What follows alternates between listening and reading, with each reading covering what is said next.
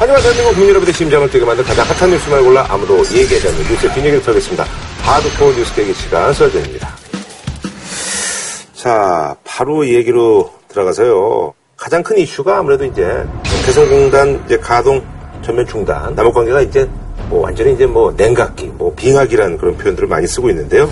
아, 그래서 이번에 준비한 주제 아, 북 도발 후폭풍 첫 번째 아, 개성공단 가동 전면 중단입니다.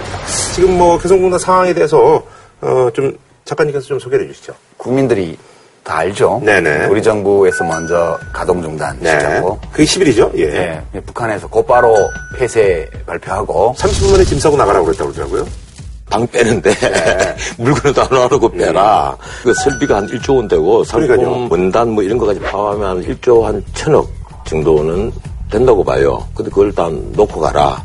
그리고 개성공업 지구를 군사 통치구역으로 선포를 하고 병력을 이제 남쪽으로 예. 전진 그렇게 배치하고 하겠다. 있다고 지금. 아, 예. 내가 이번 그 조치에 하나 아쉬운 것은 왜 대통령이 직접 하지 않고 그 통일부 장관을 했을까? 예. 그러면 뭐 나중에 혹시 뭐가 잘못되면 책임 화살이 대통령한테도 가니까 이거 군조론에 다 나오는 거잖아요. 욕먹을 일은 밑에 사람 시켜라. 그래도 그건 아니죠. 이 정도의 사안 같으면 최소한 대통령이 직접 기자단을 불러서 이 중대상이니까 직접 말씀을 하시고 그리고 기자들이 질문을 받는 형식을 취했으면 좋지 않았을까. 그런데 NSC 이 국가안전보장회의의 그 회의를 거쳐서 통일부 장관이 발표한 형식이었는데 그리고 이것이 이제 대통령이 통시행위란 말이에요. 네네. 이것이 어떤 뭐 법에 근거해서 하는 것이 아니라 하나의 통시행위라고 이튿날 우리 정부가 발표를 했는데 아니 통치행위라는 말은 안 썼고요. 고도 정치적 판단. 아니요, 아니, 이제 이른바 통치행위론이라는 건데 뭐 저는 그런 거 인정 안 합니다. 법치주의 국가에서 무슨 그- 통치행위가 있어요. 아니 그걸 인정하지 않으면 안 되죠. 우리 헌법은 대통령의 통치행위를 인정하지 않아요. 헌법 조항에 그런 거 없습니다. 다만 아니 통치행위로 헌법 조항에 통치 행위를 인정하는 나라 딱 한 나라밖에 없습니다. 전 세계 어느 나라도 인정을 안 그렇지만- 해요. 안 하지만 전 세계적으로 이게 통치 행위를 거의 다 인정합니다. 영국도, 미국도, 네, 프랑스도, 저는- 독일도 다 인정을 해요. 저는 이번 개성공단 전면 중단 조치는 우리 헌법과 법률에 명백히 위배되는 불법 행위라고 봐요. 아, 왜냐하면 그건, 그건 엄청난 오류입니다. 아니, 들어보세요. 왜냐하면 우리 헌법에는 기본적으로 국민의 재산권을 보장하도록 23조에 되어 있고요. 네. 그 다음에 국방이나 혹은 국민 경제상 아주 긴급히 필요해서 하는 경우에도 네.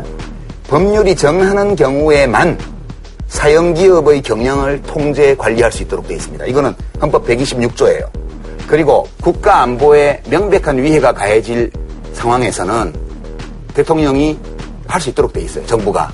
근데 이 경우도 제한 조건이 뭐라고 달려있냐 하면 국회를 소집할 국회의 집회를 기다릴 여유가 없을 때에 한해서 그리고 남북 교류 협력에 관한 법률에 17조에 나와 있습니다.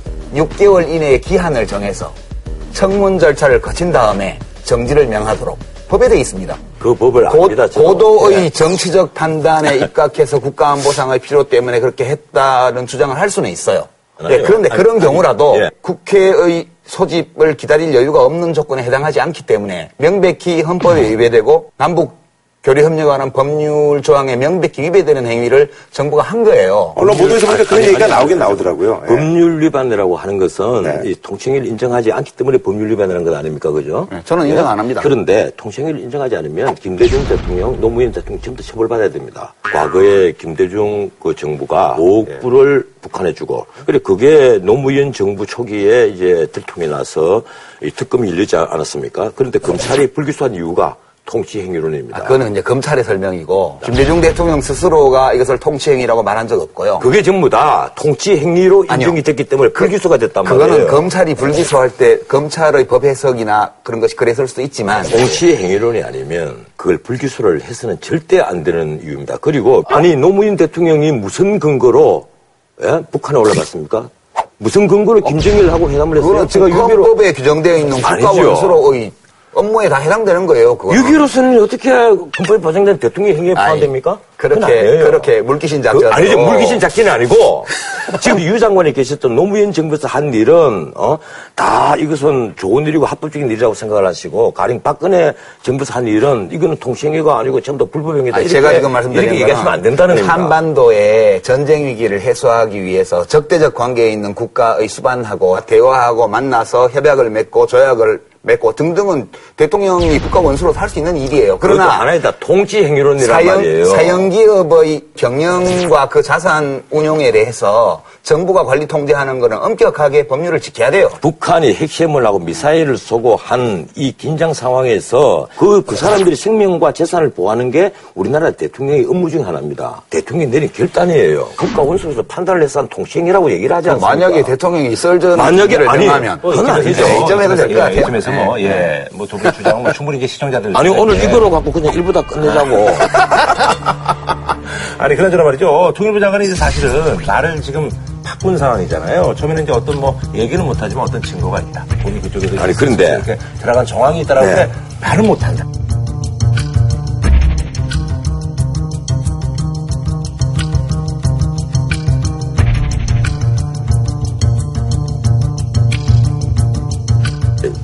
사실 통일부 장관도 좀 바보 같은 얘기를 한 겁니다. 음. 이 북한이 지금까지 미사일을 준비하고 핵을 준비하는데 쓴 돈이 우리 돈으로 한 3조 원 가까이로 3조요? 추정을 네, 합니다. 네. 그럼 그 돈이 어디서 나왔느냐? 네. 이번에 북한에 지금 그 각 근로자들에게 주는 돈이 네. 일당 월급 평균이 160불입니다. 네. 160불에서 30불은 소위 그 시책비로 이제 갖고 가는 것이고 그럼 나머지가 112달러예요. 70%? 이것이 공식 환율로 계산을 하면 1달러에 106원이 거든요. 네. 북한 돈으로 106원인데 그래서 11,870원이에요. 네. 문제는 시장 환율이에요. 시장 환율이 지금 올해 얼마까지 치솟았는가 하면 1달러에 8,400원에서 500원까지 치솟았습니다. 음, 네. 그러면 북한 주민에게 주는 112달러를 112달러가 아니고 1.41달러야. 그러니까 달러를 거의 다를 그냥 북한 39호실에서 갖고 간단 말이에요. 노동당 39호실로 다 두고 네. 간다는 거예요. 그 돈이. 근데 그래서 그거는 홍영표 장관이 아무 데이터가 없다고 오늘 국회에서 아니, 했잖아요. 데이터가 없지만은, 네. 아, 그, 달러 다 어디로 가겠어요? 그 달러는 원래 어디서 갖고 오는가? 홍콩에서 갖고 옵니다. 아니, 홍콩 은행에서 갖고 와서 주는데. 말 실수하는 부분이 그러니까 뭐란 얘기예요? 아니, 그 달러, 그, 이 마치 예. 이 돈이 그대로 홀래 뭐 계좌 추적을 한 듯이 음, 마치 돈의 일련 번호를 알고 있는 듯이 그래서. 우리 일부 언론에서 그런 얘기가 나왔잖아요. 홍콩 은행에서 갖고 왔기 때문에 일련 번호를 추적한 것이냐? 그런 말까지 나왔단 음. 네. 말이에요. 그건 실수죠. 그런데 북한은 어차피 삼십 돈이 주머니 돈이란 말이에요. 네. 북한에서 중국이라든가 심지어 베트남, 그 캄보디아 이런 데에도 북한 식당이 많이 있어요. 뭐 장사하고 식당하고 맞아요. 뭐 네. 업소들이 있는데 냉면 팔고 뭐 이렇게. 예, 여기 한 2천여 명의 그 여봉사원들이 나가 있어요. 네. 여기서 또 걷어가는 돈이 1년에 한 6천억 정도가 돼요. 그리고 외국에 나가 있는 근로자들이 벌어들이는 돈이 또 한 1억 한 5천만 네. 불에서 한 2억 불 정도. 네. 이 돈들이 다 모여 가지고 그걸 가지고 예컨대 사치품도 사드리고 미사일 같은 데 쓰고 한단 말이에요. 그 얘기를 한 것인데 그 말꼬리를 잡아가지고 말꼬- 그러면 어? 여기서 근로관계 추적이 됐느냐 이런 식으로 계속 꼬치꼬치 캐문다 하면 누가 답하겠어요? 말거리가 아니고요. 우선 데이터를 정확히 보십시오. 지금 가동 중단 시점에서 개성공단에 일하는 북한 사람들이 약 6만 명 됐어요. 네. 그리고 2004년도부터 개성공단이 가동이 되어서 처음에는 업체가 10개에선가 시작을 해가지고 지금 약 130개까지 늘었잖아요. 그냥 기업만 해가지고. 네. 그래서 지금까지 우리가 북한의 개성공단에서 지급한 돈이 약 6천억 원 정도 네. 들어갔어요. 이 중에서 2천만 불 정도가 2004년부터 2007년 사이에 3년 동안 들어간 거고요. 네. 5억 4천만 불. 예. 이 돈은 전부 다 박근혜 정부 그리고 그 전에 이명박 정부 때 들어간 돈이에요. 그러니까 초기에는 이제 이쪽 기업이 별로 없었어요. 이게 이게 제가 지금 무슨 누구 책임냐 이렇게 따지는 문제가 아니고 만약 우리 정부가 이 돈이 그렇게 사용된다는 증거를 갖고 있으면서 그죠? 무려 8년간 이것을 방치했다면 그건 문제인 거예요. 그래서 이야기를 단선적으로 그렇게 멀지 말자 이게 첫 번째 문제고요. 두 번째는 북한은 전체주의 독재 체제예요. 외환관리법이 우리하고 달라요. 어떤 목적으로 어떤 사업을 해서 누가 벌어온 돈이건 북한으로 달러가 들어가면 전부 북한 금융당국이 가져가게 돼 있어요. 다만 아까 변호사님 말씀대로 공식 환율을 국가가 정했고 시장에서 정해진 게 아니기 때문에 이거하고 암 시장에서 거래되는 달러하고는 시세 차이가 어마어마하단 말이에요. 그러니까 만약 북한 정부에서 달러로 임금을 받아놓고 이걸 공식 환율로 바꿔주면 그걸로 북한 근로자들이 못 먹고 살아요. 그 돈 갖고는 생필품 해결을 못해 어림도 없어요. 그래서 북한 정부에서 현금으로 못 바꿔주고 물표로 준 거예요. 우리가 쓰는 용어로는 쿠폰, 아, 교환권. 그렇죠. 예. 그래서 홍영표 장관이 얘기한 거는 맞아요. 어떤 점에서는 100%다 노동당에서 가져가요. 그거 당이 정부니까. 네네. 화폐를 가져간다는 거예요. 구매력을 가져가는 게 아니고요. 아하. 그렇기 때문에 만약 이 논리를 확장하면 북한과의 어떤 교류 협력, 어떤 거래 전부 다 하지 말자는 거고요. 이거는 유신 체제로 남북 관계를 돌리자는 얘기거든요. 그러면 저는 이것도 하나의 방안이라고 봐요. 반면 전, 전에 끝난 정부에서 한 것처럼 가스돈 내고 다니니까 뭐 좀 주고 밥도 먹이고 이러면서 돈 좀 내려놔봐라. 이렇게 하는 것도 하나의 방법이고. 근데 예. 저 가스통이 메고 가니까 예. 도와줘라 도와줘라 해봐자 그게 됩니까? 이런 일이 안 되는데 이 얘들은 그게 통하지 않는 애들이란 말이에요. 아니, 그러니까. 예 문제는 이 가스통 메고 나했다 불 들고 야 불 붙인다 불 붙인다 하는 애한테 그동안 우리 정부가 조금만 어 이 핵만 좀 중단하면 뭐든지 다 해주겠다는 식으로 그게 한반도 신뢰 프로세스라는 말이 그래서 나온 거예요. 조금만 신뢰를 쌓자. 그러면 우리가 당신들을 뭐든지 다 도와주겠다.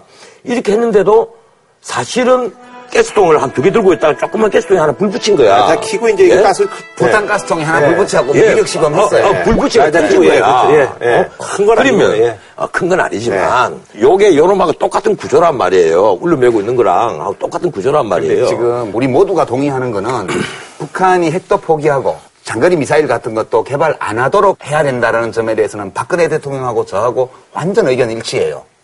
전 변호사님하고 저하고도 완전 일치해요. 우리 국민들 중에 그거 반대하는 사람 거의 없을 거예요. 근데 문제는 지금 뭐 만사 북한을 악마로 만들어 놓고 무조건 막 극, 극단적으로 불합리한 집단이라고 해놓고 대화를 안 하고 이렇게 조이니까 어, 그럼 아예 전쟁을 해서 뭐 끝내는 거 말고는 무슨 방법이 있어요? 그동안에 많이 달려있거든. 중국도 오다웨이가 요 앞에까지 갔잖아요. 가서, 아, 그러지 마라. 네, 그러니까 여러 가지로 좀 안 좋다. 분위기가.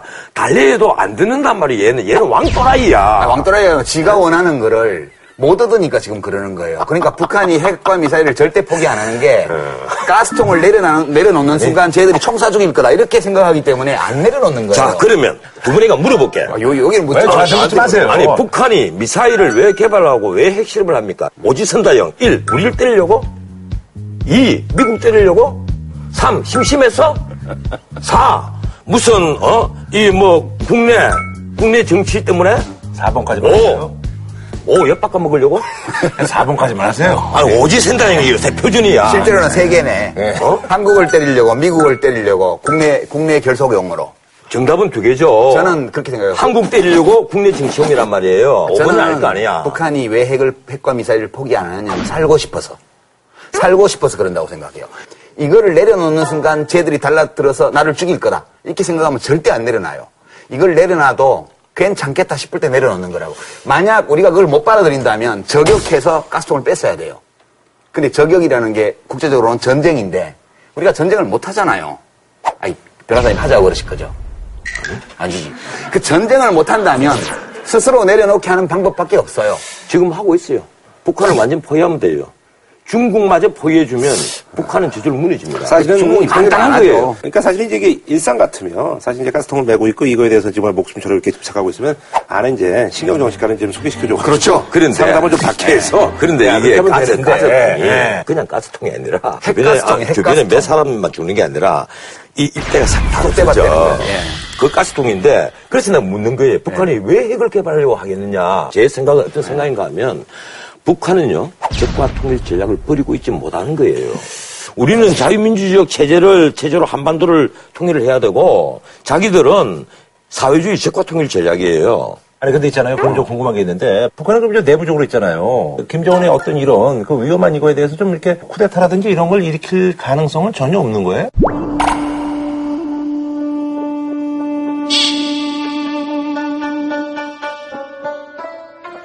어떻게 알아요? 아, 그런 거를 없애려고 속삭이는 아니 그리고 거지. 그런 궁금한 것은 여기서 묻지 마. 설전 아니야 이게는. 그럼 어디서 물어봐요? 아니 그거 제가 어디서 물어봐요? 따로 따로 조용 물어봐. 아니 그거 물어볼 수도 있는 거잖아요. 뚱뚱하게 왜 그걸 왜 물어봐? 아니 자꾸 이제 지금 얘기가 반복되니까 그러는 거 아닙니까 제가? 반복돼 워낙 엉터리 얘기를 하니까 지금 이러지. 국가가 이렇게 중대한 백수십 개 기업과 또 더 많은 협력업체들의 엄청난 피해가 발생하는 이런 정책을 취할 때는 근거가 확실해야 돼요. 예전에 미국 부시 대통령이 뭐 이라크에 대량 살상무기 따른 거 거기 보고 듣고 전쟁을 했잖아요. 지금 지금 사실은요 예. 주머니 돈이 30돈이다 이러면 근거가 확실해지는 거예요. 그 돈이 그럼 어디로 가겠어요? 그 그러면 그 돈인데. 그러면 남북 간의 어떤 거래도 다 앞으로 하지 않을 거라는 정책을 한다는 얘기. 벌크 키시는 안 해야죠. 미국이 제재 법안을 만들고 네네네. 일본은 또 어떻게 했습니까? 일본은요. 조총련이 재입국 금지를 시켜버린 거예요. 조총련이 북한에 갔을 때 재입국 금지하겠다. 그리고 북한에 들린 배가 일본에 입항하는 것도 금지한다. 그리고 100불까지만 송금해라. 100불 넘어가면 송금 금지다. 이 말은 뭔가 하면 공식적인 모든 자금줄을 다 차단하겠다. 지난번에 박근혜 대통령과 오바마가 22분간 대화를 하고 이 아베 신조하고 17분간 대화를 할때 이렇게 뉴스가 나왔지 않습니까? 그 무렵에 아마 합의가 된 것이 이게 bulk cash 이건 다 막자. 아, 저는 그 통화는 예. 그냥 의전이라고 봐요. 나는 7분 근데- 통화하는데 중간에 통역 아니. 8분이에요. 밑에서 다 해놓고 예, 물밑으로 다 얘기를 그냥 해서 통화했다는 예, 사실을 아니죠. 알려서 물밑으로 합의를 다 해서 의전. 거겠죠. 의전. 예. 그러니까 이번에 개성공단 폐쇄를 근데 대통령이 뭐 기분 나빠서 화가 나서 갑자기 했다 이런 것보다는 미국과 일본과의 공조 아래 이 북한에 있어서 이 국제적인 제재를 이끌어내기 위한 부득이한 하나의 방편 중에 하나였다. 하지. 하책이라고 저는 보는데 왜냐하면 그게 하지 하책이 나는 솔직히 말해서요. 네. 북한을 연합도나 옥죄자는 나 주장을 합니다. 북한을 완전히 포위를 해서 옥죄면 북한이 무너집니다. 아, 저도 예. 만약 그게 가능하다면 그것도 선택할 수 있는 하나의 방안이라고 봐요. 지금 중국만 손 빼주면 돼요. 그런데 아, 중국이 손을 절대 안 예, 뺀다. 안 빼죠. 안 빼니까 중국을 손 빼도록 만들어야 그래서 그러면은요, 유 작가님은 이제, 아니, 그렇게 이제 민간 기업들이 이제 피해를 보는데, 지금 이 사람들이 지금 어떻게 되는 거냐. 우리가 지금 개성공단 통계를 보면 작년 11월 기준으로 지금까지 누적 생산액이 32억 달러 정도 돼요. 네. 북한에 준 돈이 5억 6천만 달러예요. 그래서 대충 얘기하면 100원을 생산했으면 19원이나 18원 정도를 북한에 떨구고 81원이나 82원을 우리가 가져온 거예요. 네. 그러니까 이거를 닫으면 북한은 20원 손해보고 우리는 80원 손해보는 구조예요. 아, 물론, 아, 그렇게 계산을 할 법이 있어요. 그럼요. 그 생산 원가도 들어가고. 아니. 예, 그 자본에 대한 이자도 들어가고 다 들어가. 아니, 그래, 자, 다 들어가야죠. 것들 떼고 보면. 네. 통계 논리를 봤을 때. 네, 예. 그런데 북한은 경제규모가 작고 우리는 크니까 상대적으로 우리가 작을 수도 있어요. 근데 북한은 전체주의 국가여서 개성공단에서 일하던 친구들을 딴 데 또 일시키면 돼. 거기는 직업 선택의 자유도 없고 그렇잖아요. 또 완전 고용 보장한다고 지들이 그러니까 어디 일 시키겠지. 데려다가 건설 현장에 넣든가. 우리는 뭐예요? 우리는 한 여기 20여만 명 여기 망한. 망하는 기업들은 그냥 북한은 손가락에 쫙칼칼 들어가 가지고 아파요. 우리는 손가락이 몇 개 잘라졌어. 그래고 에, 그, 그렇게 심한 표현을. 잘라진 손가락이 뒹굴고 있는 게 지금 파산 위기에 처한 아니죠. 기업들 아니에요. 아니, 대해서는 어떻게 예? 아, 그래서 그런 식으로 얘기를 하면 사실 우리 개성공단에 있는 것이 어떤 의미에서는 그 동안에 이 우리가 대북 정책을 편데 있어서 좋은 점도 있었고 나쁜 점도 있었다는 거예요. 그러니까 이제는 이 개성공단을 빼겠다는 겁니다. 빼겠다는 게 아니고 이미 끝났어요. 비교은 보상하지. 뭐 보상 없이 그냥 놔두겠어요? 근데 보상이 근데 사실은 뭐 이제 뭐 입주 기업들 입장에서는 원발의 오줌누기라고 사실 아, 은발에 오줌을 누는지, 은발에, 어, 그냥, 이거 물 대포를 쏠지 어떻게 알아요, 그냥. 아니, 전 입주 변호사님. 기업들이 어? 아, 아, 입주 기업들은 다 울죠. 못된 짓 한 거는 이북에서 했는데 왜 우리 중소기업들 사장님들이 울어야 돼요? 제재를 해야지 왜 자해를 하냐고요. 그게 왜 자해예요? 왜냐하면- 그걸 자해라고 보면 좌파고, 어, 그걸 제재라고 보면 우파야. 저 우파가 그 기업을 지각의 차이에 불과한 거예요. 전 변호사님. 그게 왜 자해예요? 우파는 어? 기업을 중시하잖아요. 돈을 아, 좋아하잖아요. 기업 중시하는데 거기서 뺏어 다른 데 하면 되지. 근데 보세요. 다른 데 이 기업들을 어디다가 합니까 지금? 정부에서 내놓은 대책이 사실은 크게 기업 입장에서는 이렇게 사실 그렇잖아요. 그건 뭐정 변호사님도 인정하시는 부분이잖아요. 뭘 인정을 인정을 하길. 이 부분에 대해서는 어떻게 하실 거냐니. 지금 뭐 야당이야? 그러니까 아니 물어보는 거야 나를 아니. 궁금해서. 아니 그럼 누가 물어봐요? 통일부에서 뭐라 그래요? 그럼 통일부 장관은 뭐 거기에 대해서 아직, 언급, 아, 아직, 얘기를. 언급이 없고. 그런데 어? 정부가 최대한의 노력을 하겠다. 피해를 줄이기 위해서 이런 그건 얘기는 했고. 립 서비스고. 예.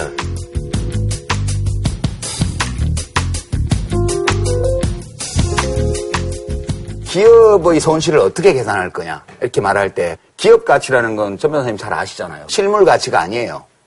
기업의 가치라는 것은 그 기업이 항구적으로 존속된다고 생각할 때 예측할 수 있는 미래의 수익을 현재 가치로 환산한 게 기업 가치예요.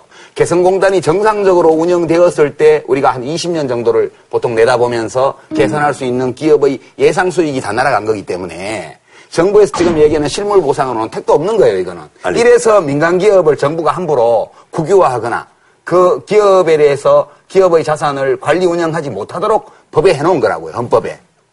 그 말씀하는 취지는 잘 알고 예. 저도 상당 부분 동의하는 부분이 감사합니다. 있습니다. 하지만 예, 최소한 그 개성공단에 들어가서 그 공장을 설치를 하고 생산 라인을 만들 때는 예, 그만한 어느 정도의 그 위험 부담을 안고 들어가는 아, 거예요. 리스크를. 그래서 네. 거기에 사실은 지난번에 이미 네. 2013년에 한번 경험을 했잖아요. 그때 이거 뺀 기업들도 있네요. 예, 아, 그냥 아, 그 이후에 철수한 기업들도 있죠.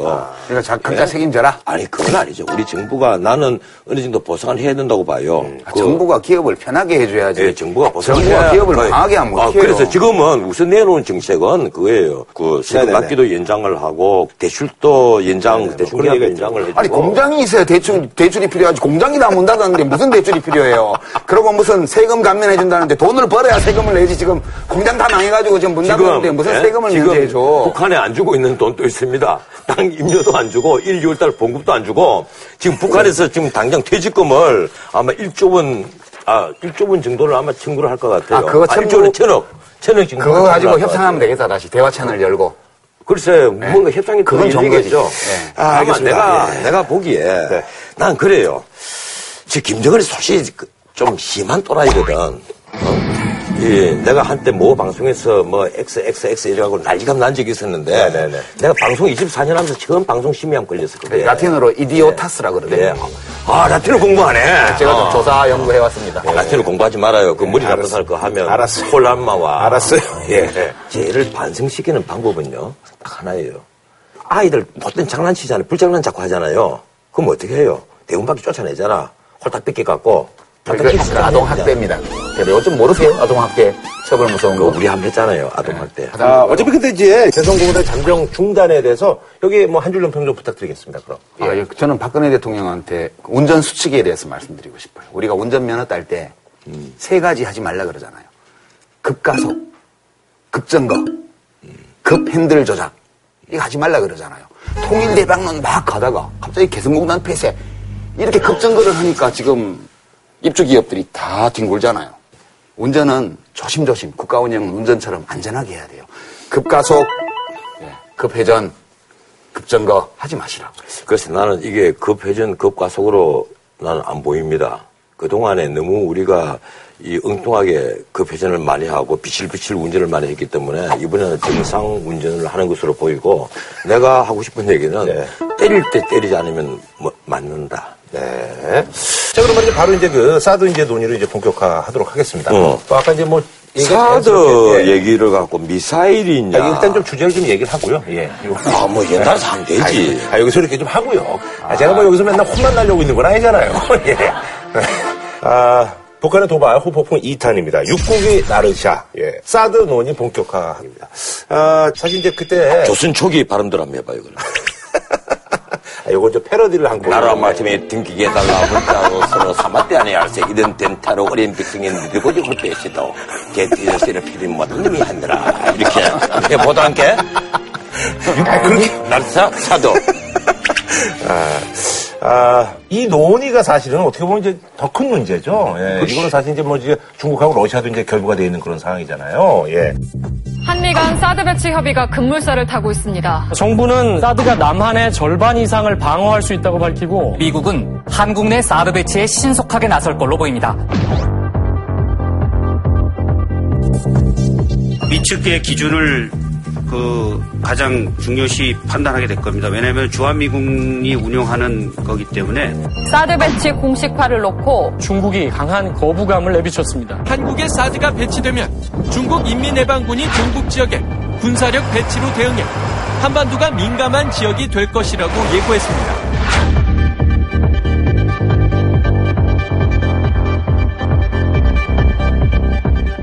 이번에 북한이 미사일 쏘니까 아, 미사일 샀다고 다 보도하고 정부도 얘기했는데 미사일 아니에요. 인공위성이에요. 예, 그, 그 이제 인공위성 쏜 로켓도 맞아요. 네, 있잖아요. 발사체.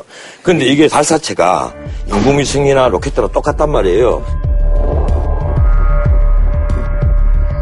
북한이 이제 유엔 해사기구에 통보를 뭐라고 했냐면 지구 관측 위성이라고 통보했어요. 네. 그리고 실제로 뭐가 하나 고철 덩어리인지 뭔지 모르지만 뭐가 하나 올라가서 지금 돌고 지구 궤도를. 돌고 있어요. 예. 이제 북한 쪽에서 아직 통신했다는 뭐가 안 나오는 걸로 봐서는 뭐 사진을 조작하는데 시간이 걸릴 수도 있고 그죠? 옛날 사진, 딴 나라 그 사진 해갖고 했다고 사기칠 수도 있죠. 여하튼 로켓으로 위에 탑재체를 얹어서 지구 궤도에 올렸어요. 지금 450km에서 500km 그 사이에. 그거는 분명하죠. 그러니까 인공위성을 쐈어요, 이번에 쏜 거는. 근데 저거 왜 쐈을까? 그 인공 위성을 쏘긴 쏘았는데 네.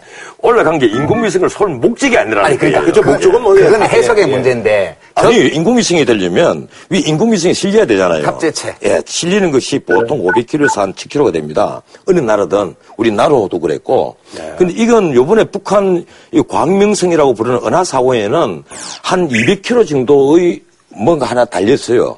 달렸는데 이게 뭐 고철 덩어리인지 바뀌었는지 모르지만. 예, 이게 지금 미국에서 보면 이 우주에서 육갑을 타고 있는 거야. 굉장히 불안정한 형태로. 여기서 뭐 사진 찍는 것도 아니고 통신을 하는 것도 아니고 아니란 말이에요. 그냥 200km 되는 통 하나 올려놓은 거란 말이에요. 더더군다나 일반적으로 우리가 이 로켓에 쓰는 것은 액화산소입니다. 근데 이번에 은하사호에는 적인 질산을 썼단 말이에요.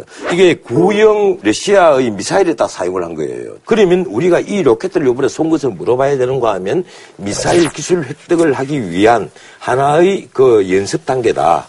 이거로 봐야지 이게 위성을 쏘기 위한 로켓이다. 그리고 위성을 쏘았다. 이렇게 하는 것은 말이 아니다는 거예요. 그러니까 해석은 예. 저는 그렇게 할 수 있다고 예. 봐요. 근데 내가 이제 김정은이에요. 야, 오바마 형, 보고 있어? 우리가 지금 지구 궤도에 올렸다고 뭘. 그게 뭔가는 중요하지 않아. 우리가 마음먹으면 조만간에 니네 워싱턴까지도 뭘 날려보낼지도 몰라라고 사인을 보낸 거라고 저도 해석해요. 근데 이렇게 해석하더라도 지금 정부 발표나 언론 보도는 전부 장거리 미사일을 발사했다고 나와요. 그러니까 저는 정확한 표현이 뭐여야 되냐 하면 위성을 쐈는데 이 위성 발사에 사용된 기술이 ICBM 개발에 활용될 수 있는 기술로 보인다.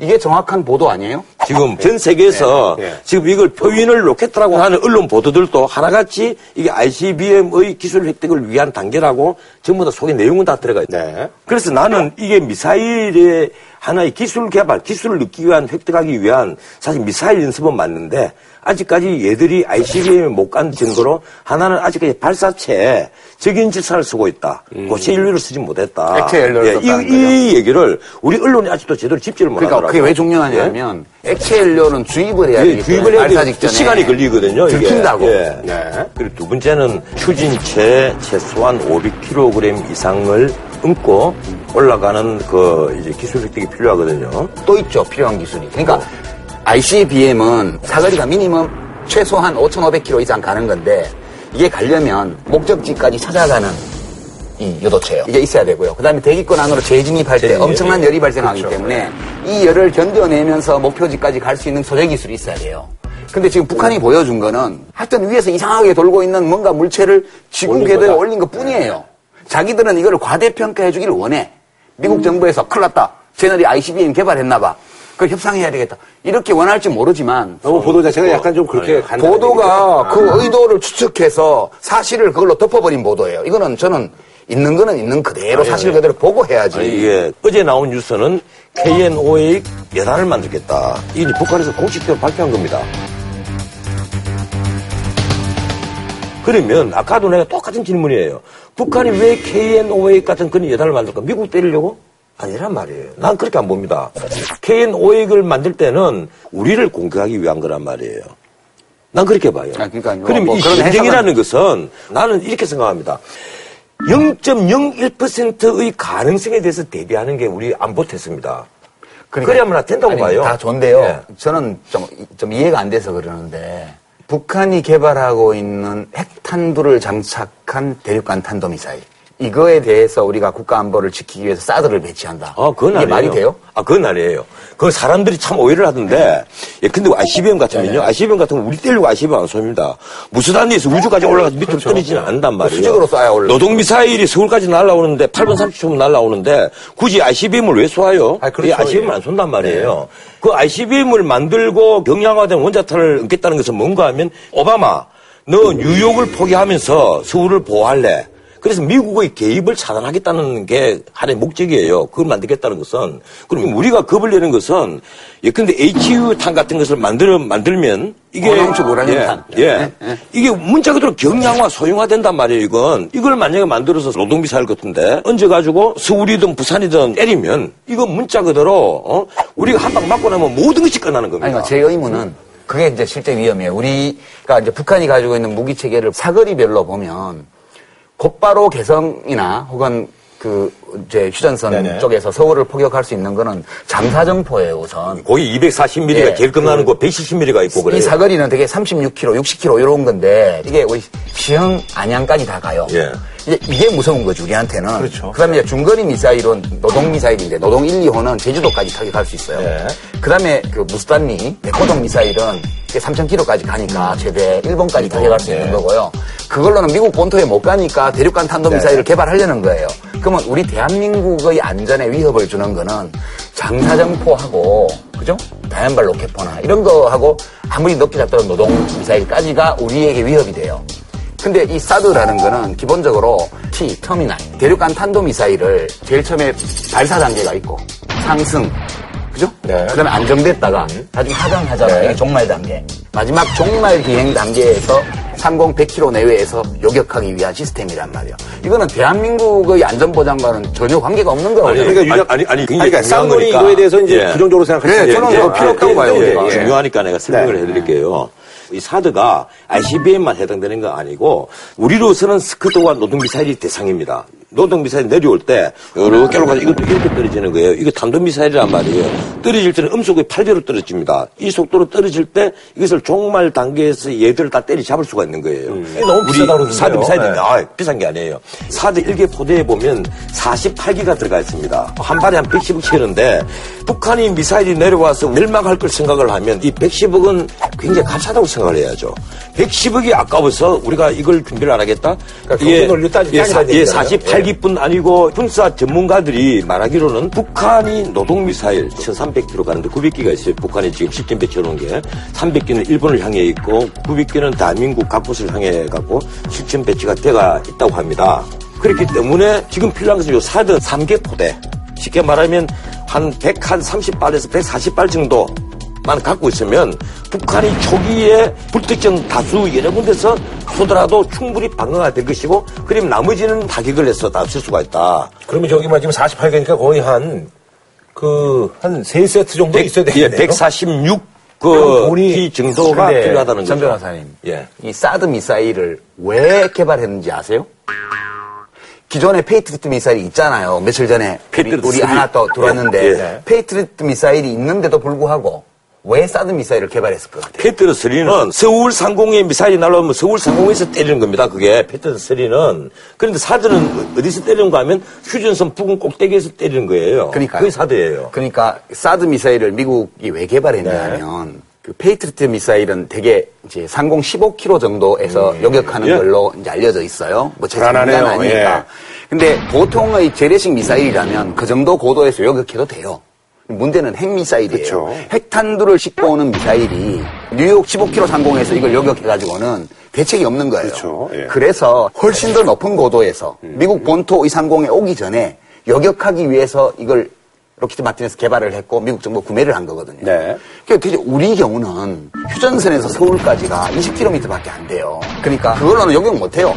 요격 못 하고 중국이나 러시아나 이런 데를 겨냥해서 배치하는 거예요. 그거는 미국에게는 굉장히 필요한 거고 우리한테는 필요 없어요. 저는 그렇게 생각해요. 그럼 어떻게 하면 됩니까? 만일 부족하다면? Patriot 미사일을 더 보강하는 걸로 충분하다. 아, 아닙니다. 그렇게 보는 거고요. 그, 그 한국의 사드를 해서 이 북한의 미사일을 막을 수 있느냐. 사드가 결국은 미국을 위한 것이 아니냐. 이 얘기들을 자꾸 많이들 하는데. 미국을 위한 거죠, 100%. 저도 처음에는 혹시 그런 것이 아닐까 하고 생각을 했습니다. 아, 저도. 근데요? 이 사드가 어? 그렇게 고고도라면 날아가는 것을 때린 거 아니냐 그게 아니란 말이에요. 우리가 지금 그 배치하려는 사드는 종말 단계에 종말 단계예요. 떨어지는 거란 사드 말이에요. 자체가 T가 종말 단계를 이미 날아가는 것을 때리는 것이 네. 아니고 떨어지는 내려올 것을 때. 때리는 네. 거예요. 그럼 이게 우리를 공격할 줄 모르는 노동 미사일을 상대하기 위한 겁니다. 그러니까 아까 그러니까- 말씀하신 것처럼 노동을 잡는 거잖아요. 그러니까 네. 저는 이런 거예요. 사드라는 게 네. 생긴 게 단순하더라고요. 제가 그 사진을 보니까 1단짜리예요, 그냥. 그리고 앞에 X-band 레이더가 있는 거예요. 이게 이제 1900km까지 가는 건 왜 그러냐 하면 레이더가 멀리 갈수록 좋은 거거든. 멀리 가서 가능한 한 빨리 잡아야 발사 준비를 하고 조준을 하고 맞출 거 아니에요. 네네네. 그러니까 이 레이더를 배치한다는 것은 중국에 대한 상시 정보를 감시한다는 거예요, 이게.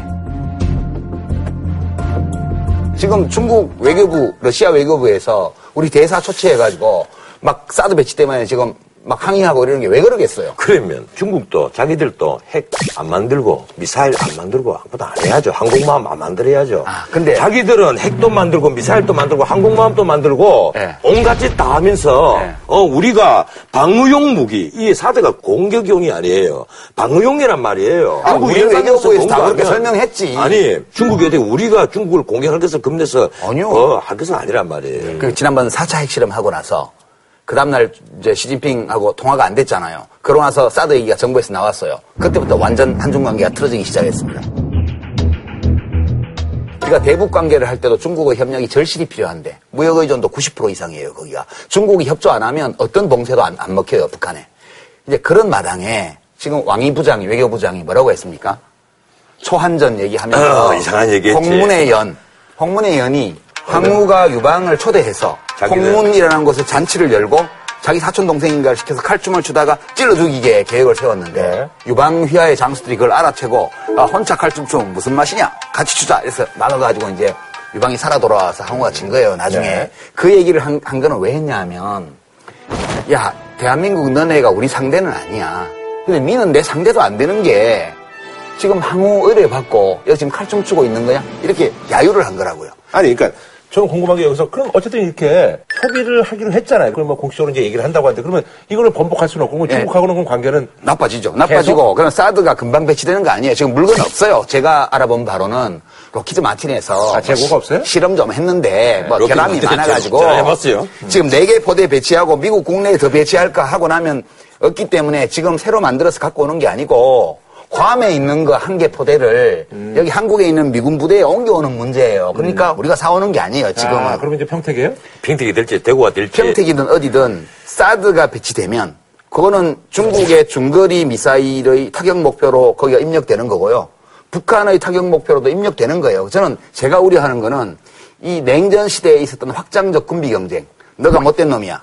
내가 너한테 안 당하기 위해서 나는 무기를 비축할 거야. 그럼 상대방도 또 너가 나를 죽이려고 그래? 또 비축하고. 이 신냉전 시대의 확장적 군비 경쟁에 한반도가 휘말려 들어가고 있다는 거예요. 그럼 이번에 여론조사를 보니까 우리도 핵 개발하자는 게 이제 예, 맞아요. 29.8% 예. 30% 가까이가 돼요. 네. 예? 내가 2009년도 두 번째 핵 개발 얘기를 했을 때 내가 완전 미처럼 취급받았습니다. 저 완전히 이상한 놈 아니냐. 지금도 좀 이상하다고 생각해요. 누가? 그 내가? 어? 많은 분들이. 그 문제에 관해서. 어, 그 문제에 제가 관해서는 전현석 변호사님 참 좋아하는데 이 대목만큼은 정말 좀 이상하다고 생각해. 핵 문제는 어, 이건요 0.01%를 항상 계산을 해야 됩니다. 아니, 그럼요, 여기서요, 사실 이제 얘기가 이제 많이 오갔으니까, 저도 사실 이제 그 뉴스 보면서, 야, 이게 쉽지가 않겠구나라는 생각이 들거든요. 그럼 이제, 사실 이제 그동안 이제 뭐 박근혜 대통령이 중국하고 참 각별했고, 뭐 이랬는데. 안 좋죠. 계속 이렇게 가야 나는 되는데. 예, 근데 이렇습니다. 그러니까 앞으로 이제 어떻게 될 거? 이, 이 예. 포위를 하려면 정말 제대로 해서 이번에는 사드 이번에는 때문에 포위를 못 해요. 사드 때문에. 왜? 중국이 절대 협조 안 해줘요. 이런 이 상황에서는. 그러면 사드를 빼면 중국이 그러면 같이 포위해 줍니까? 좀 나아질 거예요. 예, 완전히. 우리 우리 힘 우리 편을 그건 들어주지 않겠지만 그렇습니다. 그러면요, 그 어. 이제, 제가. 이제 그러면 아니, 아니 잠깐만. 그러면 그 유장관은 그럼 어떻게 그러니까 하자는 이렇게 거예요? 비교해. 우리가 이제- 개성공단도 그대로 유지를 하고 아 잘못했습니다 이러고 개성공단 아니, 딱 잘못했다. 근데 그게 아니고. 어? 그 북한 미사일 쏜 거 아 우리 박수 쳐주고 이런 거예요. 그러니까 저는 이제 우리가 그 대북 관계에서 뭔가를 선택할 수 있는 정도의 데이터나 경험이 축적됐다고 봐요. 왜 그러냐 하면 남북 관계가 최초로 열린 거는 노태우 대통령이 연 거예요. 그걸 본격적인 궤도에 올린 사람이 김대중 대통령이고 그다음이 이어간 게 노무현 대통령이에요. 그러면 김대중 노무현 10년의 남북 관계와 한반도 상황 이명박 박근혜 8년의 남북 관계와 한반도 상황 이 둘을 이렇게 비교를 해보고 어느 쪽이 나을지를 한번 이렇게 가늠해 볼 수 있는 정도의 경험이 쌓였다고 보는 거고요. 지금부터 그 토론을 좀 이성적으로 해야 된다고 저는 봐요. 안보 문제를 나는 너무 정파적으로 해석하는 건 위험하다고 생각합니다. 지금 대통령이 정파적으로 하고 있어요. 아니죠. 국민을 분열시키고 아니죠. 예. 근데 김정은이가 아니 북한에서 이 그 김정일, 김정은 이 두 체제에서 단 한 번이라도 제대로 개방으로 나온 적이 있습니까? 아니 그러니까 대통령의 네. 임무는 그럴 가능성을 없애고 평화를 만드는 데 있는 거지 전쟁을 가정해서 계속 무기를 사다 사오는 게 아니에요. 그리고 북한은 김정은이 뭘 쏘면 온 인민들이 박수 쳐야 돼요. 건성건성 소리 안 나게 치면 잡혀가. 우리나라는 뭐예요? 대통령이 뭐 하겠다 그러면 그거 왜 하는데요? 필요한 거예요? 전에는 다른 말을 했어요? 라고 따질 수 있는 게 대한민국이잖아요. 근데 안보 문제에 대해서는 이견이 없어야 된다 이러면 대통령 하라 대로 다 해주라고? 이견이 물 떨어졌다. 이견이 없어요. 아 진짜 이건 말이 안 되는 거지. 아니, 이견이 없어야 된다는 것이 아니고, 예. 이견은 얼마든지 있어도 되는데, 안보 문제를 나는 너무 정파적으로 해석하는 아니 지금 이견을 제출하면 정파적이라고 그러시는 거잖아요. 아, 이거는 받아들이시는 거잖아요, 이거는. 이, 이건 받아들이시는 거죠? 난 이런 점에 있어서. 아, 이거는 받아들이시는 거죠? 그럼. 어, 그럼, 예. 뭐. 그럼 얘기를 하세요, 그러면, 예. 난 그래서 내가 대통령 같으면 국민 여러분 너무 불안해하지 마십시오. 그리고 개성공단에 입주한 기업주 여러분 우리 정부가 충분히 보상하겠습니다. 하지만 이제들 개성공단에 계속 있는 것이 위험해졌습니다. 이렇게 이렇게 해서 철수를 정부가 결정을 했으니까 여기에는 어? 동의해 주시기 바랍니다. 근데 그거를 이렇게 기자회, 하고 기자회견을 안 하고 담화문 발표하고 들어가 버려요. 질문 안 받아. 그 질문을 하면 질문도 좀 해주고 그러니까 기자회견에서 일문일답을 한다든가 뭐 대화가 있어야지. 대통령은 모든 것을 다 알고 있고 나는 오류가 없어. 내가 결정하면 옳은 거야. 대한민국 위해서 나는 결정했고 반대하는 놈들은 전부 정쟁하는 거야. 이런 식의 태도로 국가 운영을 하면 이거 난폭운전이지. 나는 그렇게는 안 보이던데요. 아 지금 대통령이 지금 제대로 된 일문일답을 한번 한 적이 있어요? 아니, 그 점은 내가 늘 지적하지 않습니까? 우선, 1년에 기자회견 한 밖에 안 하니까 나는 한 달에 한 번씩이나 했으면 아니, 그 뭐. 사람인데 아니, 근데 일단은 그, 뭐, 이제 뭐, 국민들의 어떤 그 여론이 사실 이제 수시로 바뀌는데요. 근데 이제 이 상황에서는 여론조사에서 높게 나오죠. 찬성이 이제 67%. 그거 왜 그렇게 나오냐 하면 예. 이렇게 물어본 거예요. 제가 문항 보니까 북한의 장거리 핵미사일에 대비해 우리의 국가 안보를 지키기 위해서 사드 요격 시스템을 한국에 도입하는 거에 대해서 찬성하십니까? 물으면 북한이 핵미사일로 쏜다는데 그러면 뭐 무기가 있으면 어떻게 물어봐요? 아, 이게 질문상이 굉장히 중요한 게 어? 북한이 핵미사일을 개발해서 공격한다는데도 사드 배치를 해서는 안 된다고 주장하는 유시민이 나쁩니까? 착합니까? 이러면 그럼 나 나쁘다고 나쁘다고 그러지. 친단 말 나쁘단 네, 말이야. 어. 제가 아, 예, 그러니까, 제가 예. 찬성이 60 몇 프로나 된다는 거 알면서도 이 말씀을 드리는 거는 북한의 장거리 핵미사일의 가능성과 사드 배치 사이에 아무런 논리적 연관이 없다는 거예요. 저는 그거는- 그렇게 아, 보기 아, 때문에 아니, 반대하는 그거는- 거고 정부가 우리 국민들이 건전한 상식을 가지고 판단할 수 있게 해줘야 돼요. 두 번째는 진짜 필요한 거라면 왜 이제 와서 북한이 장거리 미사일 소위 ICBM 실험을 한 걸 빌미로 사드를 들어오는 게 말이 돼요? 그러면 진작에 들여왔어야죠. 지금까지 작년, 재작년에 계속 유승민 의원이 이 얘기할 때 청와대 입장이 뭐였어요? 우리한테 필요 없다 였잖아요. 저는 예, 2006년도 핵 그래, 개발하자고 국회 토론회 나갔고 2009년도 핵 개발하자고 급 핸들 조작에. 해당되는 예? 급 핸들 조작. 그리고 사드뿐 아니고 SM3까지도 사오자고 했던 사람이에요. 아니, 뭐, 변호사님은 원래 사오자는 입장이니까 이해를 해요. 우리가 개발을 못 하니까 원래 빨리 변호사님은 개발하든지 계속 이제 오른쪽 차로만 가시는 분이니까 아니, 일단 아니지. 나는. 무조건 오른쪽으로만. 근데 나 박근혜. 대통령처럼 차로 변경을 함부로 하면 안 된다고요. 불과 작년까지만 해도 필요 없다고 얘기했던 아니, 이 얘기는 어떻게 생각하세요? 아니 사대에 대해서 우리가 협상하지 그 협상을 하고 있지 않다고 얘기를 했죠. 필요 없다는 얘기를 거짓말 한 거죠. 이미 난 부지- 필요 없다는 얘기는 들은 적이 없어요. 협상하고 있지 않다는 얘기를 했어요. 그런데 물론 나는 그런 말 할 때 아, 물밑으로 뭐 국방부하고 미국 공사에 오고 가는 말은 있구나. 항상 우리가 표면에 나오는 얘기만 못 듣잖아요. 네. 그러면 앞으로 우리 한국은 사실 이제 중국하고 또 이제 무역도 해야 되고 뭐 이러는데 지금 무역도 해야 네, 되는 뭐 정도가 아니라 중국이 네. 한국과 뭐 어떻게 한국에 어떤 보복을 한다, 제재를 한다 절대 못 합니다. 좀 껄끄러울 뿐이지. 관계는 뭐, 네. 끌끌어지겠죠. 그런데 우리가 그 뭐, 이상으로 예. 우리가 중국에게 지금까지 미국과 중국과의 사이 균형자라는 얘기까지 하면서 중국의 입장을 충분히 세워줬잖아요. 아니, 균형자라는 거는 중앙선을 잘 지키면서 안전운전을 하는 거예요. 열병식 갈 때는 진주, 사드 때는 진미 이렇게 왔다 갔다 차로 변경을 막 하면 어느 쪽하고도 척을 안 지면서 우리 국민 또는 우리 민족의 나, 살아갈 길을 열어나가는 게 우리 외교의 기본인데 지금 보면 제가 거듭 말씀드리지만 급차선 변경이 너무 많다는 거예요, 지금. 근데 이 외교도 하여튼 참 명분 싸움이거든요. 우리 안보를 위해서 그 어떤 행동을 할 수밖에 없다는 것은 중국이 앞으로 납득 안 할 수가 없을 거예요. 아, 그런 말이죠. 뭐 이제 마무리를 좀 될 것 같아요. 그래야 되겠네요. 예, 왜냐면 이제 뭐 얘기가 이제, 예, 어. 오고 가고 해서 이걸 좀 마무리 를될것 같습니다. 예, 한 줄로 평을 좀 부탁드리겠습니다. 동북아 정세의 주도권을 가지고 우리의 앞길을 열어가려면 중심을 잡자. 그게 제일 중요하다고요. 중심을 잡자. 하기 전에 먼저 때려야 된다. 내가 오늘 내가 어? 머리가 안 돌아갈 때야. 예, 알겠습니다, 알겠습니다. 예.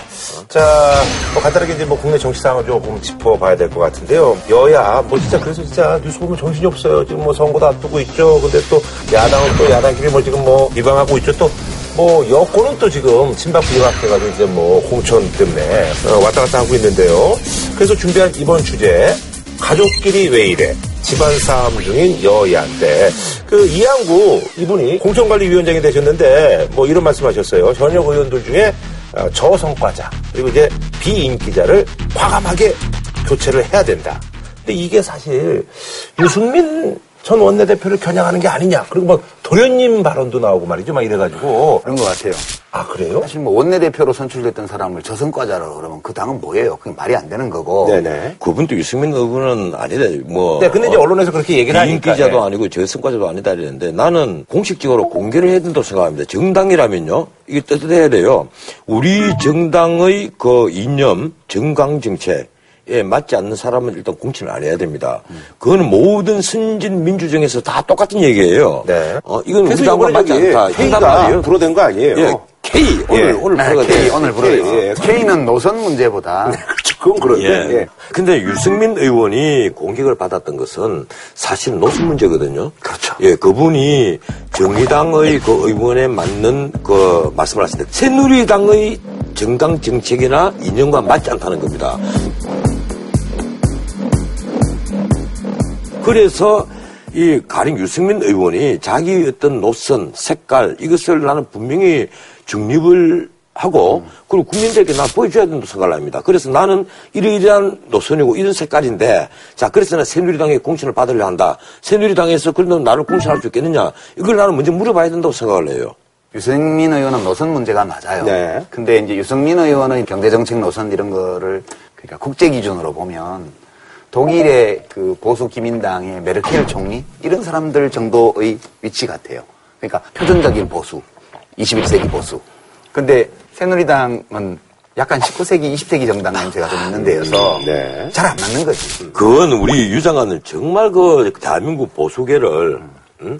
그 욕 보이는 말씀이시고 아니, 그냥- 그냥 지적하는 이 그리고 앙게라 메르켈 같은 경우는 일관되게 시장주의자고 그리고 독자적인 보수적인 목소리를 나름대로 많이 내고 있고 무분별한 복지에 대해서 대단히 비판적인 생각을 많이 갖고 있습니다. 그래요? 야, 아니, 아니요. 지난번에 그리스 사태 때 지원을 할 문제에 있어서도, 야, 그리스 너희들이 이러이러한 복지를 왜 처리를 하지 않느냐. 이걸 가장 많이 했단 말이에요. 똑같다는 게 아니고 예. 포지션, 위치가 되게 보면 아니, 노선상 그, 예, 예, 노선 어떤지 모르겠는데. 지금 유승민 의원이 그 얘기하고 있는, 말씀하시고 있는 부분은 독일의 사회민주주의자 그룹 중에서도 상당히 그 강경한 사회민주주의자 그룹에서 하는 얘기들. 아니에요. 그 독일 많이 사람들이. 들으면 화내지. 아니죠. 이렇게 이제 비판을 하시는데 네. 유승민 의원 자신은 음. 뭐라고 얘기를 하냐면 나는 TK 적자다. 그렇게 얘기해요. 네. 노선을 얘기를 하는 게 아니고 동네 얘기를 글쎄요. 해요. 예. 이게 우리 정치의 비극이에요. 노선상 당내의 다수의 이른바 많이 보수적인 의원들하고 충돌이 있는 건데 또는 대통령하고. 근데 본인은 내 노선이 맞다라고 얘기를 하는 게 아니고 나는 TK 적자라서 나는 못 나간다. 나는 이 당에서 할 거다. 그런 얘기를 하니 우리 정치가 이 얼마나 원시적이에요. 아, 그런 말이죠. 그냥 단순하게 좀 여쭙겠는데, 그러면 결국은 유승민 의원은 어떻게 공천을 받을 것 같아요? 아니면 이게 나는 공천관리위원회가 네네. 나는 칼을 뽑을 수 있는 그런 문제는 난 아니라고 봅니다. 칼을 뽑아봤자 결국은 최고위원회가 결정을 하는 건데 최고위원회가 뭐 친박계가 압도하고 있지 않습니까? 공천관리위원회도 마찬가지고 네. 사실은 김무성 대표가 거의 다 손을 다 놓다시피 돼버리는데 네네네. 여기서 근데 이항구 의원이 과연 위원장으로서 유승민 의원을 어떤 이념 문제로 자를 수 있을까? 그럴 수도 있다고 봐요. 왜냐하면 이념 문제도 있지만 약간 양면집 도련님 이런 것부터 해서 나오는 네. 표현을 보면 뭐 유승민이 뭐 대단하다고 그 문, 그거 묻냐 기자들한테. 네네네. 이항구 의원도 나름 굉장히 잘난 분이거든요. 그렇죠, 예. 국회의원도 여러 번 했고. 사선하시고 근데 뭐, 뭐, 예. 대구 동네 가면 막 온통 유승민 얘기야. 기분이 엄청 나빠요. 그, 그런 게 막 가시가 돋은 게 막 들려. 아, 자를 수도 있다. 아. 그런데 이 아, 그러면 저 변호사님은 자를 수도, 그러니까 그, 뭐, 아니, 그건 모르죠. 박근혜. 대통령이 어떻게 결정을 할지 모르죠. 내가 만약에 박근혜 대통령이라면 나는 유승민 의원 나는 만나서 얘기하겠어. 당신이 이게 공천 신청 포기해라. 빼라. 우리는 못 준다. 당신하고 우리는 맞지 않는데 색깔이 다른데. 결국 이제 못 준다는 얘기예요? 색깔이 다르단 말이에요. 아, 커피라도 한 잔 하면서 얘기하겠어요. 아, 그동안에 우리 같이 친했는데, 이제는 유시민과 아니, 아, 저 유시민과 아니냐. 어떻게 제 과예요? 물론 같은 과 출신이긴 한데 대학과가 아니고, 한테 사민주의를 물건을 갔다 왔잖아, 지금. 유승민 의원은 사민주의자 아니에요. 보수, 합리적 보수? 네, 그런. 그 합리적이란 말 아무데나 붙이지 마세요. 합리적이에요. 그래서 지금 어쨌든 유승민 의원 이 공천에 대해서 이제 많은 분들이 이제 관심을 갖고 있는데 어쨌든 우리 유 작가님은 받기가 조금 힘들지 않느냐. 이게 아니요. 그, 그게 이제 그냥 줄 수도 있는 경선에 붙이는 거죠. 경선 배제를 하냐 안 하냐는 문제인데 네네네. 만약 유승민 의원을 경선 배제한다면 이거는 이번 총선에서 새누리당의 이른바 비박 학살 공천 으로 연결될 가능성이 많다고 봐요. 어, 그, 아까 이양국 위원장께서 이제 뭐 양반집 도련님, 그게 이제 유승민 의원은 뭐 이제 뭐 가리키는 것이다 그러는데, 그래서 이제 유승민 의원이 요즘 그, 뭐 닉네임이 양반집 도련님, 뭐 이렇게. 아니, 근데 그 유승민 의원을 딱 겨냥해서 한 말은 아닐 거예요. 아, 그래요? 예, 내가 보기로는 지금 새누리당에 온실 속에 화초처럼 행세를 해온 사람이 너무 많아요. 영남에. 예. 쉽게 말하면 책상 물림. 예? 음. 전혀 야진형 성격은 하나도 없이 이 필드에 나가서 전쟁을 칠때 전쟁을 치지도 못하고 책상 물림 다 앉아서 이미지 관리만 하고 그러면서도 막상 이 대중의 기호에 영합하는 발언이나 가끔가다 해대고 이런 사람을 겨냥해서 하는 얘기란 말이에요. 그럼 그게, 예, 우리가 대충 보면 나오거든요. 누구 집, 뭐, 몇세 아들, 누구 집 아들, 이, 이분이, 뭐, 재선 의원, 초선 의원, 이 또 재선 의원, 이 삼선 의원, 요런 자들이 지금까지 해온 말들, 보면, 하필 있는 집에 있는 그, 어? 사람들이 지가 평생 돈한푼 제대로 벌어보지 못한 자들이 꼭 국회의원 돼서 하는 말이 마치 자기야말로, 어, 빈민층, 저소득층을 제대로 이해하는 것처럼, 하, 경제민주화를 해야 합니다. 보수당에 산단 말이에요. 경제민주화가 그 유승민 의원 아니에요? 그럼? 아, 박근혜 대통령 공약인데 그게 경제민주화가 요새 최근에 어떤 야당 정치인이 자기가 진박이래. 왜 진박이냐 하니까 박근혜 대통령의 후보 공약 그거를 하면 대한민국이 좋아진대요. 그래서 자기는 박근혜 대통령이 다 잊어버리고 팽개쳐버린 대통령 후보 공약을 챙겨서 20대 국회에서 실현하겠다고 이렇게 하면 자기가 진박이라고 진실한 친박이라고 아, 그 누구예요, 근데? 그 노회찬이라고 있어요. 이 대통령 선거 한 15일 전까지 이 경제민주화 말씀을 하셨죠. 그 이후로는 거의 안 했어요. 경제 활성화 말씀을 했죠. 그러니까 국민이 속은 거지. 예. 속, 속았다기보다 이 경제민주화라는 말이 의미하는 것에 대해서 이 박근혜 대통령과 김종인 위원장의 생각이 달랐던 것으로 이해를 합니다. 아니 근데 후보가 책임을 져야죠. 우리 변호사님은 올 단두대 설치해놓고 아니, 아니, 근데- 막 정부행들을. 막 단두대 보내면서 저 아니. 위에 있는 분은 단두대를 못 보내. 아니 그게 아니고요. 예? 경제민주화가 얼마나 착오를 일으키는가 하면 김종인 위원장이 방송에 딱 나왔어요. 김종인 위원장이 뭐라고 했는지 알아요? 노동자가 기업 경영에 참가하는 겁니다. 그 얘기를 그중에 그 얘기를. 했어요. 네. 그리고 그 양반이 그 앞에 무슨 얘기를 했는가 하면 새누리당 국회의원 중에서 경제민주화를 아는 사람 아무도 없다. 그건 잘못된 말이지. 누가 있을지 모르지. 그 얘기를 했단 말이에요. 아니, 그. 양반은 네. 새누리당에서 보수를 빼내야 된다고 얘기를 했던 사람입니다. 아니, 그래서 이제 김종인 대표하고 이제 지금 국민의당 이제 안철수 대표. 옛날에 이제 멘토하고 멘티 사이였는데, 우리 이제 국민의당하고 이제 그 설전이 두 분은 이제 좋아했던 분들 입장에서 봤을 때 약간 좀 눈살이 좀 찌푸려지고. 인생이 그런 네. 거지 뭐. 아니 그런데 네. 나는 그렇게 김종인 그 대표께서 네. 아니 그 의사하다가 이 컴퓨터 백신 하나 개발해놓고 자기가 경제한다고 하는 게 어? 웃기는 거 아니냐. 그리고 이 공정 성장 얘기 어디서 주워 들은 건데 어? 내가 그 사람하고 얘기 많이 해봐서 알지만은 이게 사회적 정의와 시장적 정의 이것도 구분 못한다. 참 김종인 대표께서 이 참 점잖으셔야 될 분이 뭐 그렇게 심한 말을 그런 식으로 기자들에게 얘기를 하느냐. 네, 그, 그거에 대해서 깜짝 놀랐고. 그 다음에 국민의당의 이 장 의원께서 또 한마디 했잖아요. 네. 뭐 독일에서 박스 하나 따와서 우려 묻고 박쥐처럼 왔다 갔다 한다. 이 박쥐에 대해서 내가 얘기를 해줄게. 박쥐가, 박쥐가 무슨 동물인지 알아요? 박쥐, 박쥐가 저 포유류자 아니에요? 포유류야. 이 몰랐지? 이거 알면 공부 잘한 거야. 포유류 박쥐 임신 기간이 얼마인지 알아요? 그건 모르겠어요. 그건 모르겠습니다. 9개월이에요. 그럴 정도 포유류 중에서 굉장히 발달한 포유류입니다. 근데 더 중요한 게 하나 있어. 김종인 위원장 보고 박쥐라고 불렀단 말이야. 여기 붙었다, 저기 붙었다.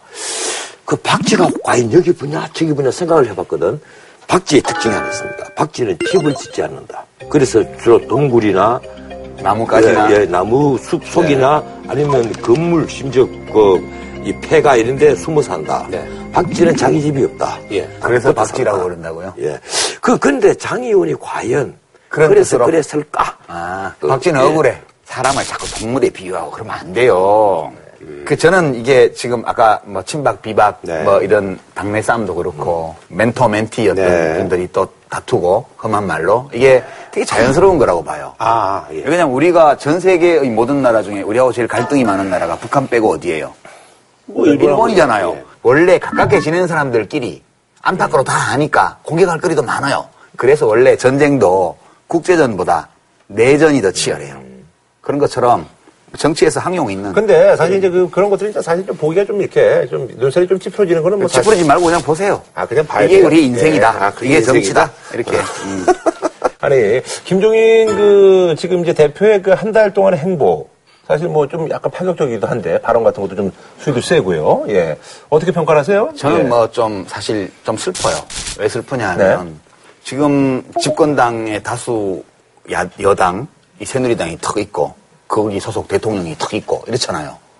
근데 제1야당은 옛날에 거기 계시던 분이어서 대표를 하고 있어요. 제2야당 의원 17명 있는 데는 또 환경부 장관 하셨던 분, 옛날에 이명박 각하 밑에서 또 일했던 분, 이런 분들이 와서 또턱 하고 있어. 이게 뭐야? 이게 본부중대, 1중대, 2중대 뭐 이렇게 가는 거야? 도대체 우리나라 정치는 어떻게 됐기에 집권 보수당에서 다 하던 사람들이 흩어져 가지고 야당 주요 야당의 지도부에 가냐 이거예요. 이게 무슨 정치가 이런 정치가 있어요? 그러니까 집권 여당의 스펙트럼이 얼마나 넓었으면 그렇게 해도 별 이상하게 안 보이겠어요. 아니 그 물론 잡탕밥이나 비빔밥이나 이것도 맛있어 잘 만들면 그런데 잘못 만들면 잔반 처리가 아니 새누리당이 잡탕밥 비빔밥이면 국민의 당은 무- 무슨 아, 새누리당은 잡탕밥이 아니에요. 상당히 순수하고 이 균질적인 보수당이고요. 막강한 보수당이에요. 모든 보수 진영을 하나로 결속시켜서 기타 등등 보수당이 없어요. 야당은 지금 더민주, 국민의당, 정의당 이렇게 원내만 해도 세 개 당이 지. 지금 정확히 표현합시다. 새누리당은 유사 보수들이 나도 보수다, 니도 보수다 이래가지고 내 때를 지만도 갖다 붙이고 태극기 갖다 붙이고 가서 수북에 앉아있는 당이고 그리고 더불어민주당은 어, 이게 좌파도 아니고 우파도 아니고 색동이야. 요번에 옷 잘 입었대. 색동. 설날에 맞춰서 한 게 아니고 전부 다 색동을 했더라고. 바주로저 파란 보 이래갖고, 어? 아, 이게, 더불어민주당이야. 이게 보수의 여유예요. 이게 보수가 너무 막강하니까 우리 전원책 세상에. 다- 보수로서 여유 만만하셔가지고 자기 보수에 있는 당까지 막 까는 거야. 나는 지금 예, 초조합니다. 가진 자의 여유. 초조합니다. 우리나라 보수가 부러워. 설 자리가 없어갖고 드디어 지금 절벽 아래로 떨어지고 있어요. 어? 전부 다 엉뚱한 자들이 보수연하고 엉뚱한 자들이 진보연 하는 바람에 그때도 쫓겨났잖아. 비주류라며 정의당에. 아직 쫓겨나지 않았어요. 저는 그냥 병 비주류라며. 나가는 아니, 그러잖아. 근데 또, 김한길 위원장하고 저 안철수 대표하고 또 프라솔도 뭐 이렇게, 그래서 뭐 병원에 또 한또 일주일 또 이렇게. 가까이 있으니까. 아, 그것도 그런 거예요? 불화가 어쨌든. 갈, 갈등이 있긴 있는 거네요. 그건, 그건 아니겠지. 그렇다고 봐야지. 네. 원래 이제 그 새정치 민, 민주연합 만들 때는 솔직히 김한길 대표가 자, 이리 오세요. 어, 이리 오세요. 잘해드릴게. 예, 예, 우리 같이 대표합시다. 이래서 이제 간판 딱 바꾸고, 네. 어, 밴드실 새로 싹 해갖고 민주당을, 어, 새정치 민주연합 딱 붙이고 같이 방망이도 두드려보고 했잖아요. 근데 이번에 이제 그 국민의당 딱 만들면서 오라고 하니까 갔는데 천중배 의원 딱 불러서 공동대표 해버리고 자기는 상임선대위원장식이고 그리고 지금 사실은 사사건건 어? 이 핵심 라인은 전부 다, 다 자기 그 이 돈 되잖아요. 이거. 사무총장. 이거 우리 유- 우리 유유 이거 표현 잘하시잖아 이거. 네. 어. 정당도 이게 있어야 돼. 이, 네. 이러니까 솔직히 돈 내는 사람이 제일 발행권이 세잖아요. 그렇죠. 지금으로서는 사실 돈 나올 때는 안철수 대표란 말이에요. 이게 그러니까 안철수 대표가 박선숙 의원 그리고 뭐 이규태 씨 이런 사람들을 중용을 해가지고 완전 왼팔 오른팔 딱 해가지고 당을 사실은 장악하려고 한다 이런 느낌이 외부에서 든단 말이에요. 외부에서. 설마 그럴 리가요. 아 글쎄 이러니까 김한길 대표가 갑자기 몸이 아프지. 그게 아니고 제가 이해하는 바로는 김한길 의원이 아플만 해요. 왜냐하면 아마 탈당해서 새당 만들자고 서로 이제 의기투합했을 때 김한길 의원이 여러 가지를 전망하거나 약속하거나 비전을 제시했을 거예요 안철수 네. 의원한테. 20명은 채우겠다, 일단. 그럼 네. 교섭단체 정도 되는 거는 일도 아니다. 그렇게 해서 제1야당 밀어내고 이제 그 더민주 밀어내고 우리가 제1야당 할 수 있다 이렇게 여러 비전을 얘기를 했을 거예요. 근데 자기가 원내의 중심인데 같이 공동대표였고 지금 교섭단체가 안 됐잖아요. 자책감에 지금 몸이 아픈 거예요, 그럼? 전- 저는 그렇게 해석해요. 아, 그래요? 내가 그 위치에 있더라도 아플 것 같아요. 그런데 사실 내가 깨놓고 말하면 이제 몸 아플 나이도 됐잖아. 그렇게까지는 안 아니, 됐어요. 나하고 예. 어, 40년 친구거든. 김한길 대표가. 그 친구면서 그렇게 나쁘게 얘기하면 돼요? 아, 몸 아플 나이가 됐지. 우리 김 의원은 나이 40살 될 때 머리가 이미 하였거든. 그렇죠. 옛날부터. 어, 그때부터 너무 성숙해서. 아니, 그럼요. 뭐 이제, 이쯤에서 이제 한줄 논평으로. 예. 원래 저 친한 사람끼리 원수, 원수가 된다. 원수 되려면 먼저 친해져야 돼. 그러니까 친했던 사람들끼리 싸우는 거 갖고 너무 흉보지 마세요. 이왕이면 박쥐보다는 더 좋은 표현을 써주십시오. 더 좋은 동물로. 박쥐가 어땠어요? 박쥐는 집에서 못 키우잖아. 어? 바둑이가 어떨까? 뭐, 바둑이처럼 이 집 갔다 저 집 갔다. 이게 낫지. 박쥐처럼 여기 붙었다 저기 붙었다. 바둑이라 그러면 더 싫어하지 않겠어요? 그럴까요? 그럼요. 예. 아, 오늘 말이죠. 정말 얘기가 아주, 아주 많았습니다. 예. 오늘은 이회 편집 되겠죠? 아, 뭐 그런 건 뭐, 예. 기대하지 마시고요. 북한이 저 안 바뀌는 것처럼요. 바뀔 수가 없는 원칙입니다. 하여튼 예. 북한이 안 바뀌는 만큼 변호사님도 안 바뀌셔. 예. 저희는 다음 주에 찾아볼게요.